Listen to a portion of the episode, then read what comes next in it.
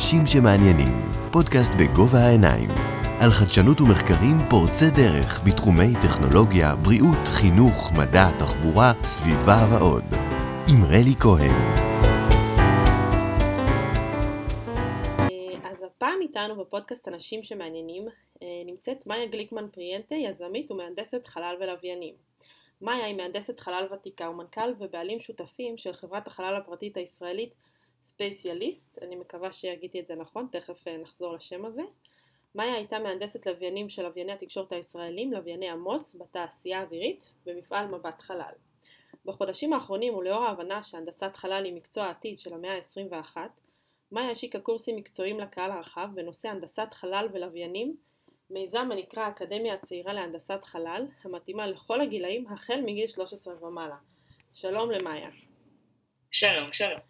אני הקראתי פה ממש נראה לי בקטנה את כל העשייה המפוארת שלך. אה, בין השאר, יודעת, השמדתי פרטים שהם לא פחות חשובים, שאת אה, בוגרת הטכניון, יש לך תואר ראשון בהנדסת אווירונאוטיקה וחלל, תואר שני בהנדסת מערכות, בוגרת אוניברסיטת החלל הבינלאומית, סגל המרצים שאוניברסיטת החלל התארחה ב... לא, לא, סליחה, הייתה בסגל המרצים כשאוניברסיטת החלל התארחה בישראל ב-2016 ואת מומחית עולמית בשימוש בתוכנת הסימולציה SDK לאנליזות משימות חלליות.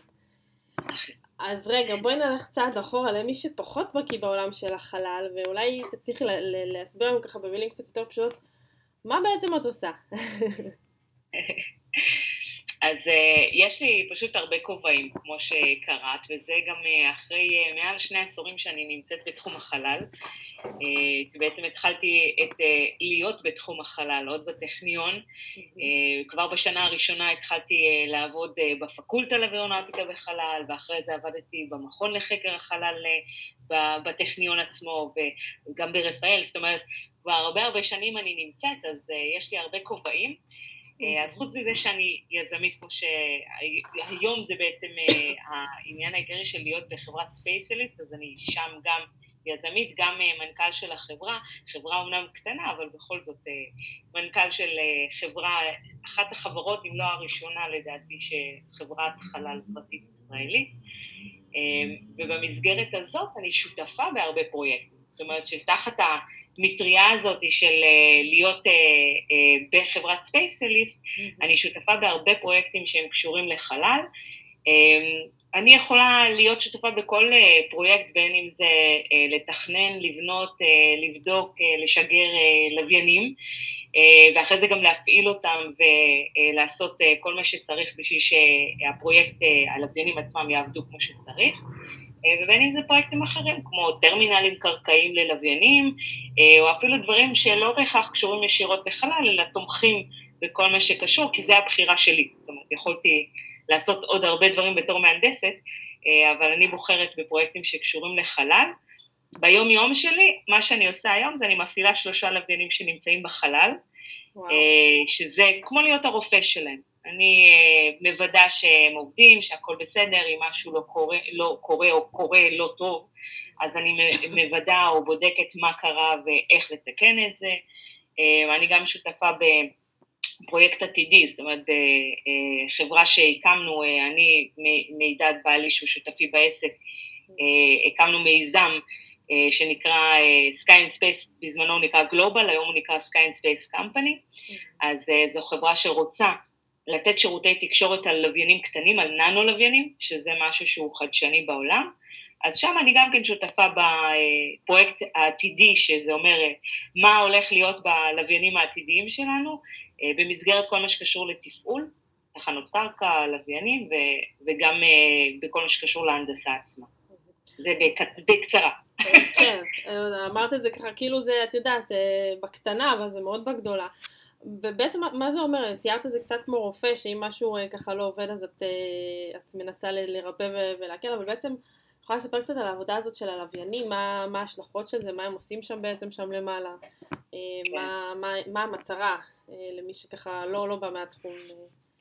כן, אז לוויינים כולם יודעים שלוויין שנמצא בחלל יש לו איזושהי משימה לעשות, אה, בין אם זה לצלם או תקשורת, זאת אומרת להעביר מידע, לשלוח מידע, לשדר מידע, נגיד לווייני יס, שהם הלוויינים סליחה של תעשייה אווירית, שהם הלוויינים שמשדרים את שידורי יס, אה, אה, יש כל מיני, יש מגוון של דברים שהלוויינים האלה עושים, כולל GPS ועוד הרבה הרבה דברים שמשפיעים על החיים שלנו, ומי שמפעיל אותם, זאת אומרת אחרי שכבר תכננו אותם ושיגרו אותם ושמו אותם בחלל, אז מי שמפעיל אותם הם מהנדסי לוויין, שזה התפקיד שעשיתי במשך הרבה שנים, גם בתעשייה האווירית וגם אחרי זה, אה, כמו עכשיו בחברת SAS, Science גלובל.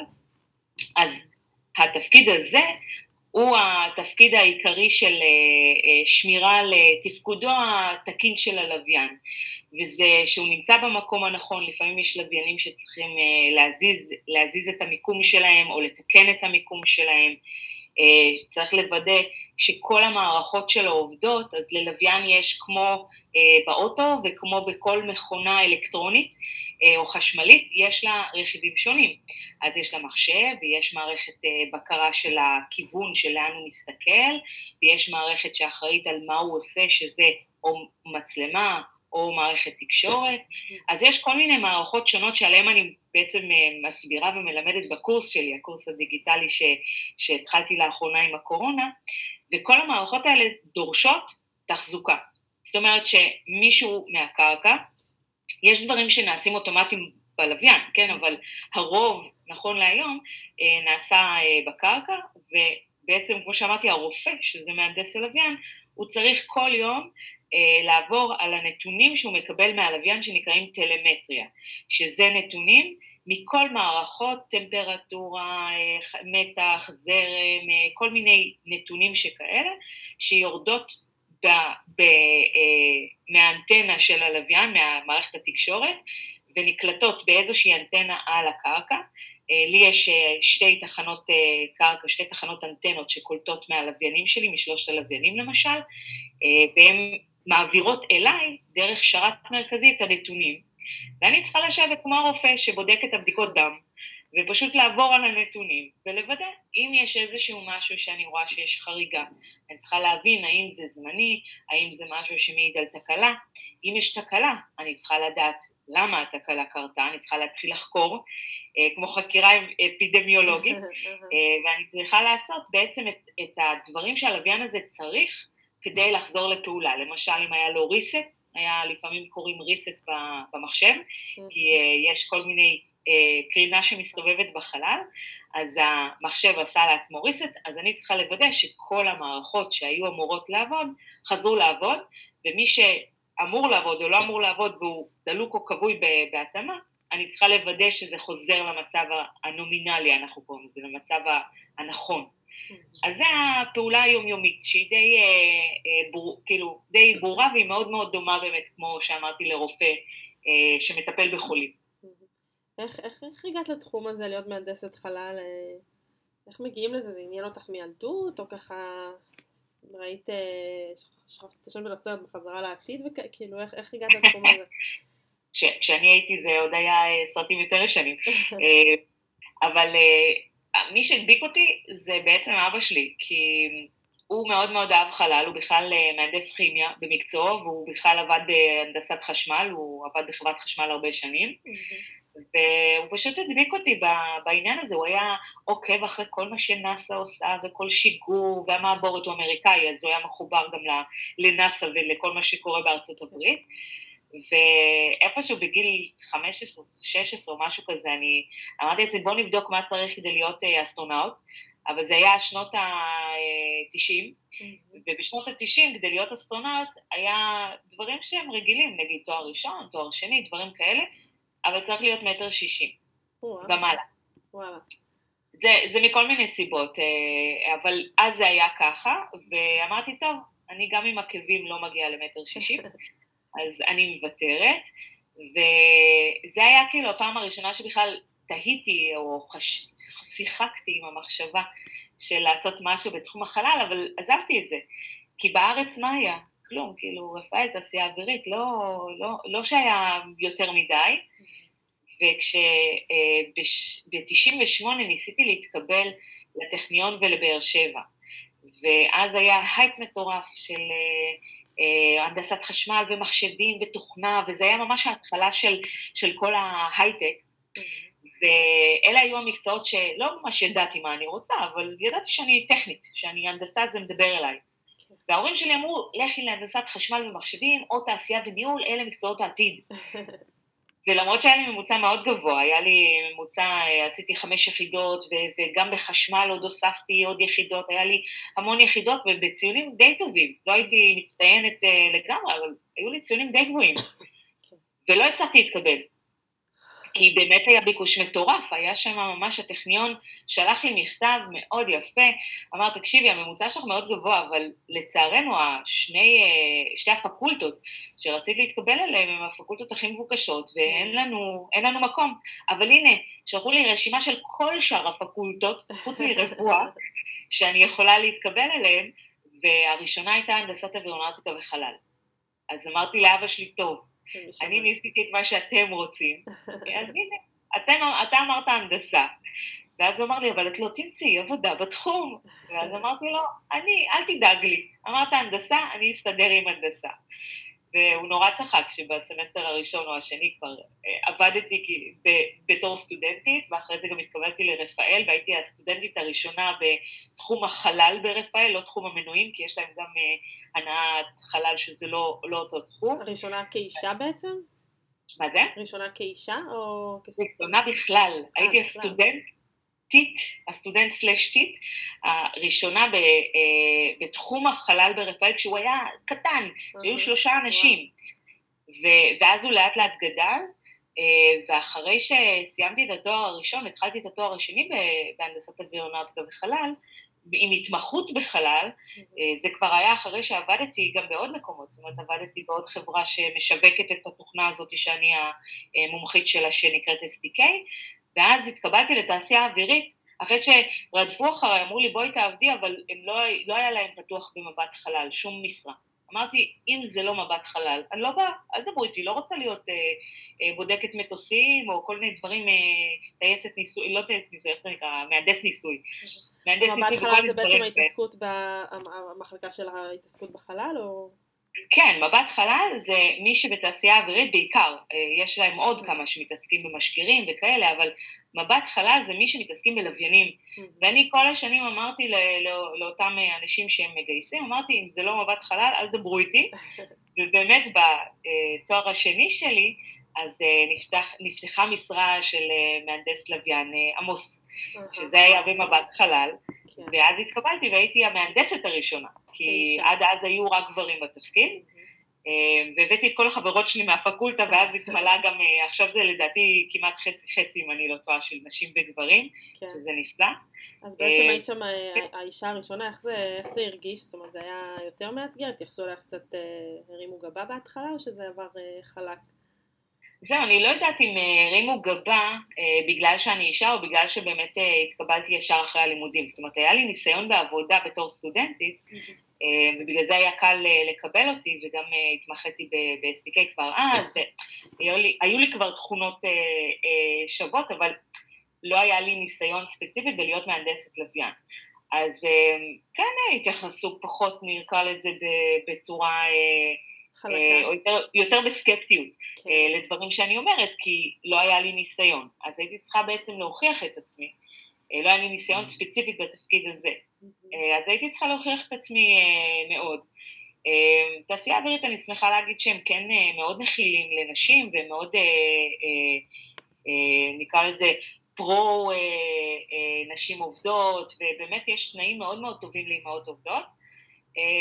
אבל את יודעת, כמו בכל מקום, תמיד זה גברים ונשים שנמצאים במקומות הנדסה, במיוחד שאני אישה אחת בתוך פגישה אחת עם 20 גברים, mm-hmm. אז זה קצת אחרת. כן. אה, ואני מדברת איתך על, על 2005, זאת אומרת לפני כמעט 20 שנה, mm-hmm. שזה עדיין היה אה, עוף מוזר. אז כן, היה אה, צורך להוכיח יותר ו- ולהסביר יותר, והיה יותר קשה לטעות, ומאוד מאוד פחדתי לטעות. כן. אבל עם השנים לומדים גם שמותר לטעות, וגם שה... עצם העובדה שאני אישה, זה הפוך אפילו, זה לא, זה לא פחות טוב, אלא זה יותר טוב. בהרבה מקרים, אני כן. חושבת שנשים אה, עושות אה, הרבה יותר, יכולות לעשות הרבה יותר מגברים אה, בכל מיני מצבים. כן, ו... כן. סליחה.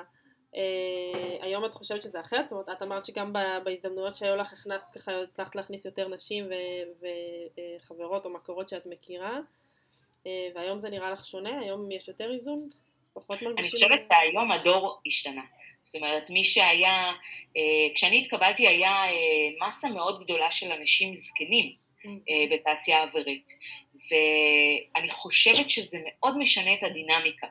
אמ, כשאני, הבוס שלי הוא בן אדם בן 60, כן. אה, לעומת כשהבוס שלי הוא בן אדם בן 40, אה, אני חושבת שהדינמיקה היא אחרת לגמרי. זאת אומרת, הפתיחות וה, וה-state of mind של אותו בן אדם היא אחרת, וגם העובדה שיש פתאום אה, הרבה יותר מהנדסות בתחום, וזה תחום קטן, אז אני שמחה להגיד שכן יש הרבה יותר מהנדסות בתחום, אפילו שהוא קטן, בתחום החלל, אז, זה, אז זה, כל הדינמיקה היא אחרת, אה, גם בגלל הדור שהשתנה mm. וגם בגלל כמות הנשים ש, שהלכה וגדלה, אז כן, זה אחרת היום. אה, איך מנגישים את התחום הזה של החלל לבני נוער, שזה גם איזשהו, אה, זאת אומרת, פרויקט גדול שאת עובדת עליו עכשיו, הזכרת תקופת הקורונה. איך עושים את זה? זה נשמע כל כך מסובך ולא נגיש.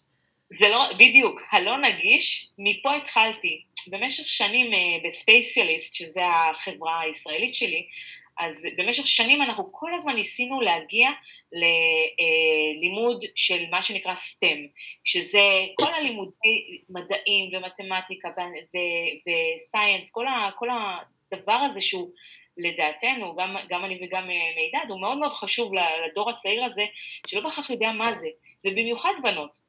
זאת אומרת, אני יודעת שלאורך השנים זה משהו שמאוד מאוד רציתי להנגיש, אה, במיוחד לבנות. אז היו לנו כמה פרויקטים עם רמת השרון, או כמה פרויקטים אה, קטנים ש, שעשינו עם בתי ספר, אבל הבנתי שאני לא יכולה אה, ללמד אה, 200 כיתות. אני לא יכולה כאילו פיזית, ש, שזה מה שאני אעשה. זאת אומרת, הצורך הזה בלהביא משהו, להנגיש אותו להרבה ילדים, הוא בעצם כל השנים, אה, לאט לאט, כשלאט לאט הבנתי את זה, אמרתי, טוב, זה הולך לדיגיטלי, אבל זה עוד לא היה כמו שנגיד בחמש שנים האחרונות שפתאום יש אה, את עניין הזום ואת עניין ה video conferencing, ואז הקורונה בכלל אה, הביאה איתה את כל השינוי הזה בחינוך. כי ראינו שזה מאוד מאוד קשור לחינוך, זאת אומרת החינוך אה, שלא רוצה דברים שהם אה, אה, יותר מדי חדשנים, נקרא לזה ככה, קשה לעשות שינויים בחינוך, זה לא משהו שהוא מהיום למחר. כן. היום יש מורים מדהימים, היום יש מורים כל כך פתוחים וזה שינוי מאוד מאוד גדול. והקורונה בעצם הביאה אותי למצב שאמרתי, אוקיי, עכשיו זה בדיוק הזמן לקורס דיגיטלי, שככה אני אוכל להגיע להרבה אנשים וילדים, ובעיקר לבנות, כי כשרואים פנים של אישה מהנדסת וכתוב עליי שאני מהנדסת ולא המורה, או לא משהו שהוא מקצוע אה, אה, פחות טכני, כי, כי מורה זה מקצוע פחות טכני, פחות טכנולוגי. כן. אז ה, זה נראה אחרת וזה מדבר אחרת לילדים. Mm. אז הקמתי באמת את האקדמיה הזאת, האקדמיה צעירה להנדסת חלל, כי גם ראיתי שאין. הקורסים שיש היום אסטרונומיה, אה, כללים, מדעים ו- וכאילו חלל, כל מי שאומר שהוא מלמד חלל, לא הנדסת חלל, כבודו במקום המונח, זאת אומרת הוא מלמד חלל, אבל הוא לא מלמד הנדסת חלל, mm. הם לא מלמד, מלמדים איך בונים לוויין ואיך מפעילים לוויין ואיזה מערכות קריטיות או מערכות חשובות יש בלוויין ומה קורה כשלוויין מתקלקל או מערכת מתקלקלת, זאת אומרת כל הצד הטכנולוגי של החלל הוא באמת לא היה קיים אה, בתחום הזה מבחינת הקורסים הדיגיטליים וגם הקורסים הפרונטליים, כן? זה לא, לא שיש איזה משהו אה, שקיים. אז פשוט לקחתי את זה צעד קדימה, והיום יש לי אה, באינטרנט קורס דיגיטלי שמוקלט, והוא מורכב בהתאמה לדור הזה, הדור הזה שיש לו את ה... לכולם יש את ההפרעות קשב וריכוז, שאי אפשר לשבת אה, בשקט ולהקשיב יותר מזמן מסוים, אז בניתי אותו ככה, שיש חלק של הרצאה, שברובו גם הוא אינטראקטיבי, זאת אומרת, יש שאלות ויש, הדברים זזים, המצגת זזה והדברים זזים, זה לא פשוט אני עומדת ומרצה, אלא זה הקול שלי, שנמצא על מצגת, כן, על מצגת שהיא מאוד uh, מעניינת ו- ושיש גם uh, שאלות אורך ההרצאה שהיא יחסית קצרה, זה לא הרצאה של שעתיים, ואחרי ההרצאה יש תמיד משימה. והמשימה קשורה איכשהו לאיזשהו אתר, אפליקציה, משהו שהוא אה, מאפשר לא, לאותם אנשים שמשתתפים בקורס ליישם או להבין יותר לעומק משהו שלימדתי בשיעור, ובסוף, בחלק האחרון, זה בכלל ראיון. אז אה, אה, מידד אה, ש, שואל אותי שאלות אה, אה, שצילמתי עונה. כן, ממש רעיון כמו באח הגדול. אני יושבת פה על הספה בבית, אה, ומידד שואל אותי שאלות שקשורות לדברים שלימדתי בשיעור, אבל שקרו לי בעבודה. זאת אומרת, אני מביאה גם ידע מעשי, וזה אין בכלל. אין, אין מישהו שמהנדס שישב ויספר לך על הפשלות ועל התקלות ועל הדברים אה, ש, שהוא למד. זאת אומרת, זה משהו שמתאים לכל, אה, גם למהנדסים, יש לי מהנדסים בני 60 פלוס, mm. שזה מעניין אותם ושעשו את הקורס שלי. כן. אז את יכולה לספר לנו באמת, אם נקפוץ רגע קצת לזווית אחרת, קצת לספר על איזושהי... פשלה או אתגר שהיה לך ככה שיכול לעניין אותנו, לא, לא ברמה הטכנית, אבל ברמה של אולי התמודדות עם סיטואציה ככה קצת אה, שונה, אם עולה לך בראש. תראה, יש, הרצאה שלמה שעשיתי על אה, אה, הפשלות שלי, הפשלות הגדולות, הזמינו אותי מקרן רמון, שאני מאוד מאוד אוהבת את הקרן והפעילויות שלה מדהימות. אמ, ועשיתי שם, סיפרתי שם על השנים הראשונות שלי שיצאתי משכירה לעצמאית. ושנינו ביחד נכנסנו לחובות מאוד גדולים, כי עשינו את כל הטעויות אה, של, של, של שכירים עושים כשהם עוברים לעצמאים, ולא הבנו את הקשרים הנכונים בין, בין מה שאנחנו עושים לבין מה שבאמת צריך לעשות, ולמרות שהיה לנו איזשהו יועץ אה, אה, עסקי, אבל זה עדיין לא, לא הסתדר שם, ובמשך uh, כמעט שלוש שנים mm-hmm.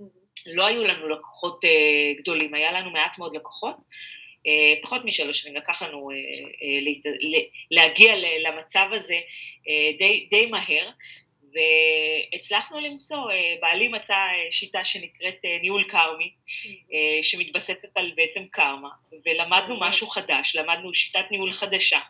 אה, ובעזרתה, אחרי שיישמנו באמת את מה שעשינו, אז uh, תוך כמה שנים הצלחנו ממש להגיע למצב שבו uh, המחזור שלנו הלך והכפיל את עצמו כל שנה, היו כמה שנים כאלה שממש הקדשנו לזה את, ה, את, ה, את הזמן ואת המאמץ, uh, ולמדנו uh, שיטת ניהול חדשה, וזה היה נהדר, זאת אומרת זה היה שינוי ממפלה מאוד גדולה, ממקום שהיינו באמת בחובות מאוד גדולים, אה, הצלחנו להגיע למקום מאוד טוב. זאת אומרת, היום אני לא צריכה לפרסם את עצמי. כן. אה, העבודות, האנשים ש, ש, שצריכים אותי, יודעים איך למצוא אותי. אני, אין, אני לא מתחזקת אתר. כן. אה, יש לי אתר, אבל הוא מאוד מאוד מיושן, כי אנשים פשוט מגיעים אליי בגלל השיטה הזאת שיישמנו בדרך קרמית, שאנחנו ממש עוזרים לכל מי שנקרא בדרכנו כן. למצוא עבודה ולמצוא לקוחות, ואנחנו מאוד משתפים אה, מכרזים שאנחנו מוצאים, כל דבר, זה העניין עם קרמה, שאנחנו נותנים לאחרים את מה שאנחנו רוצים ש... שיקרה לנו. מעניין, אני אחפש את זה אחר כך קצת על הניהול הקרמי. אה, נחזור רגע לעולם של החלל והעשייה שלך. את זוכרת את הרגע הראשון שככה הפעלת אה, לוויין, או ככה, איזו תחושה של ככה, וואו, התחלתי, באמת אני עושה את זה ככה? את זוכרת איזה רגע כזה? אני לא זוכרת את הרגע הראשון שהבאתי על לוויין, אני כן זוכרת את השיגור הראשון שהשתתפתי בו, שזה היה שיגור של אה, לוויין עמוס שלוש, אה, שמידד, אה, שהוא אז היה בן, בן זוגי, הוא היה מהנדס מערכת ראשית, ואני הייתי, לא הייתי במהנדס לוויין של הלוויין הזה בשיגור, אבל הייתי בצוות התומך. וישבתי בחדר, לא איפה שהמשגר עצמו, אלא איפה שהחדר שממתין ללוויין, שברגע שנקלוט את האותות ממנו, אז נפעיל אותו. וזה חדר שיגור בעצם במבט חלל. ואני זוכרת ש... זוכרת את הרגע שבו הפסיקו את השיגור אה, לפני שהוא שוגר, זאת אומרת הפסיקו את הספירה כי אה, הכאן, אה, אם אני לא טועה, הכאן שיגור נתקע.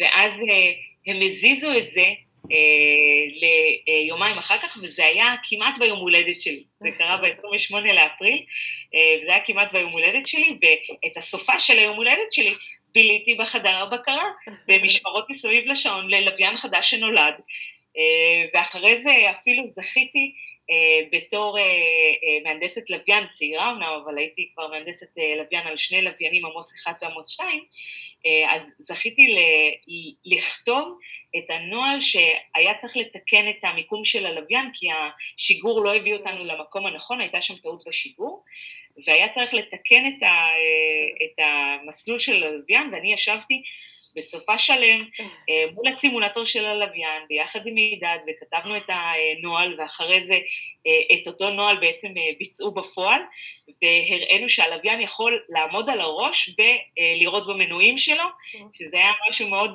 חדשני ושלא האמינו שזה יעבוד, ובסוף זה עבד. והלוויין הזה חי הרבה שנים באושר ואושר. אז כן. מבחינת התחום בישראל לעומת העולם, איפה אנחנו עומדים? אנחנו קצת לפני, קצת אחרי, באותו מקום? יש פיתוחים מיוחדים שלנו שאפשר להתגאות בהם? זהו, אז אני אגיד לך שהרבה אנשים אומרים שישראל היא מעצמת חלל, אבל לצערי זה לא בדיוק המצב. זאת אומרת, מעצמת חלל זה מדינה שבה יש המון המון השקעות בתחום החלל, ושגם המדינה עצמה מקדישה תקציבים לתחום החלל. אז בואי, התקציבים של תחום החלל, זה לא, לא מדובר פה על תקציבי עתק, מדובר פה על תקציבים צנועים. ועם זאת, שזה מה שאני אוהבת במדינת ישראל, ועם המוח הטכנולוגי של רוב האנשים שנמצאים במדינה הזאת, עם זאת, שהתקציבים הם באמת מזעריים לעומת מדינות העולם, אנחנו נמצאים בין המדינות היחידות הבודדות, שיש מדינות בודדות שיכולות לשגר לוויינים. יש מעט מאוד מדינות שהיום זה הלך וגדל, במיוחד עם הננו לוויינים, אבל יש מעט מדינות שהן בונים לעצמם לוויינים, בונות לעצמם לוויינים, זאת אומרת, אנחנו נמצאים במקום מאוד גבוה יחסית להשקעה גם של המדינה וגם באופן כללי להשקעה בתחום החלל, שזה אומר שאם היו לנו תקציבים של נאס"א, אז יכול להיות שכבר היינו אה, מאיישים את מאדים מזמן. דוגמה, אוקיי? אז התחום במדינת ישראל הוא מאוד, אה, אה, לצערי, הוא לא, הוא לא כזה מפותח כמו שיכול להיות.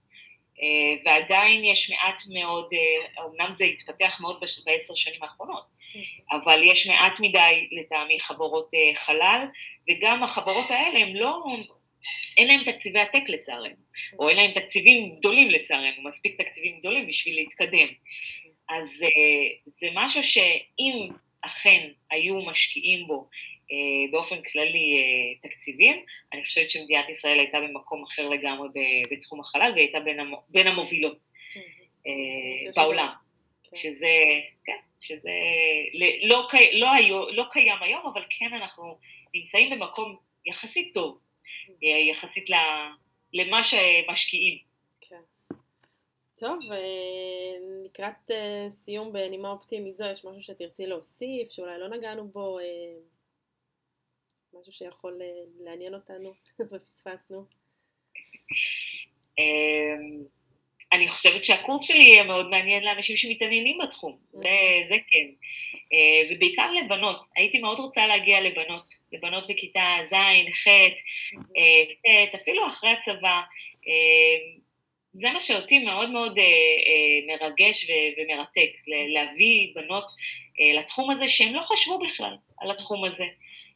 משהו שיגע בהם, שהם אפילו לא חשבו עליו. זה, זה משהו שאני מאוד הייתי רוצה ש, שיקרה באופן כללי, גם איזה... אולי מהפודקאסט וגם באופן כללי, ש, שבנות ייכנסו לתחום הזה ואולי יראו את הקורס שלי ויבינו שגם הם יכולות. אז איזה פידבקים קיבלת עד עכשיו, מ... זאת אומרת, זה, זה קשה לעניין את, ה, את הנוער של היום, כמו שאומרים, נכון.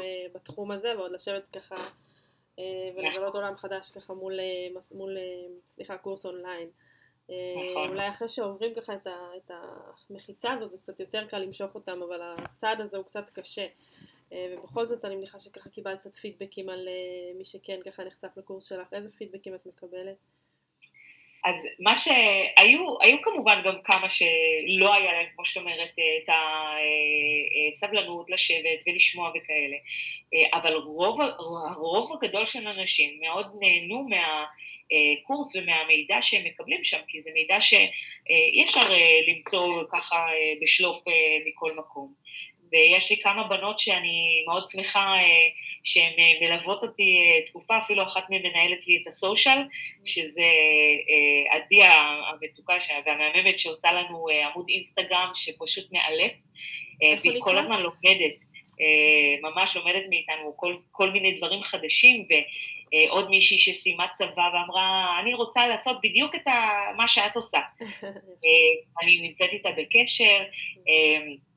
אבל באמת אין, אין הרבה בנות, כאילו, יש הרבה אה, אנשים שהם מתעניינים, אבל אה, מכל האנשים שעשו את הקורס, אני חושבת שבאמת יש אחוז קטן של בנות, אבל גם הבנים, מי שמתעניין, וואו, כאילו, נו, מתי הקורס השני יוצא? כי בינתיים יש לי קורס אחד, ואני עובדת עליו אה, עכשיו מתרגמת לאנגלית, ורוצה לעשות את הקורס השני, והם שואלים, זאת אומרת, אלה שבאמת מעניין אותם, הם פשוט בולעים את הקורס, הם, הם כן. ממש כאילו...